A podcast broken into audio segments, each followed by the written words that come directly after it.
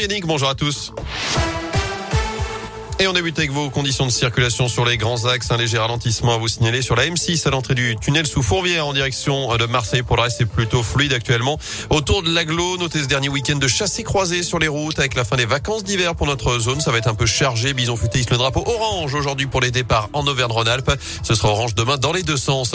À la une ce vendredi, les taux se resserrent autour de Kiev. Des échanges de tirs et des explosions ont été entendus ce matin. L'armée russe se rapproche notamment au nord et à l'est de la capitale au lendemain de l'invasion décrétée par Vladimir Poutine. Le président russe qui a échangé cette nuit avec Emmanuel Macron au téléphone, un échange jugé franc, direct et rapide, au cours duquel le président français a redemandé l'arrêt immédiat des opérations. Emmanuel Macron qui a annoncé un petit peu plus tard dans la nuit un renforcement des sanctions européennes à l'encontre de Moscou, alors que la France va également accélérer le déploiement de soldats en Roumanie pour faire face à cette situation. Écoutez le chef de l'État. Les temps tragiques de l'histoire reviennent. La guerre est là sur notre sol et donc si besoin était d'avoir la démonstration que l'Europe n'est pas simplement un marché de consommateurs, mais bien une puissance qui doit penser son indépendance énergétique, sa transition climatique par elle-même, qui doit penser une Europe de la défense capable de protéger ses frontières, ses citoyens, et de se projeter vers ses alliés, entre autres choses, et évidemment aussi une souveraineté technologique.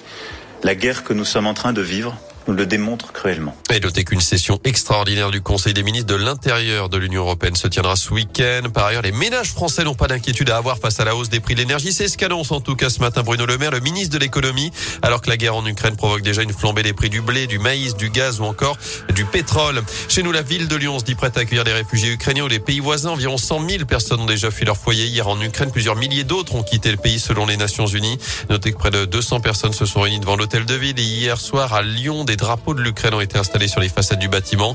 Un autre rassemblement est prévu dimanche à 15h, place Bellecour. Dans le reste de l'actualité également, une explosion entendue ce matin dans le troisième arrondissement. Ça s'est passé au Fort Montluc où se trouve notamment le siège de la police. Vers 7 heures, selon les pompiers, il n'a pas eu de blessés. La détonation a eu lieu dans un bâtiment abritant une chaufferie. Il s'agirait d'une explosion due à une fuite de gaz. Dans la région, ce nouveau drame en montagne, un jeune homme d'une vingtaine d'années a été retrouvé mort suite à une avalanche survenue dans un secteur hors piste de la station ski de la Rosière à Montvalaisan en Savoie. Ça s'est passé en début de semaine. En foot, la finale de la Ligue des Champions relocalisée au Stade de France. L'UEFA vient de l'officialiser compte tenu de la guerre en Ukraine. La rencontre était initialement prévue à Saint-Pétersbourg en Russie. C'est la première fois que l'enceinte de Saint-Denis va accueillir cette finale depuis 2006. L'Asvel, de son côté, n'ira pas en Russie pour ses deux prochains déplacements prévus la semaine prochaine en Euroleague, annoncé hier soir du président Tony Parker, alors qu'une réunion des membres de l'Euroleague est prévue aujourd'hui pour statuer sur la suite de la compétition et la situation des clubs russes. Enfin, quel adversaire pour l'OL en Ligue Europa? Le tirage au sort des huitièmes de finale aura lieu à midi. Les Lyonnais pourraient notamment la route du Barça de Porto ou encore de Leipzig. Merci bien.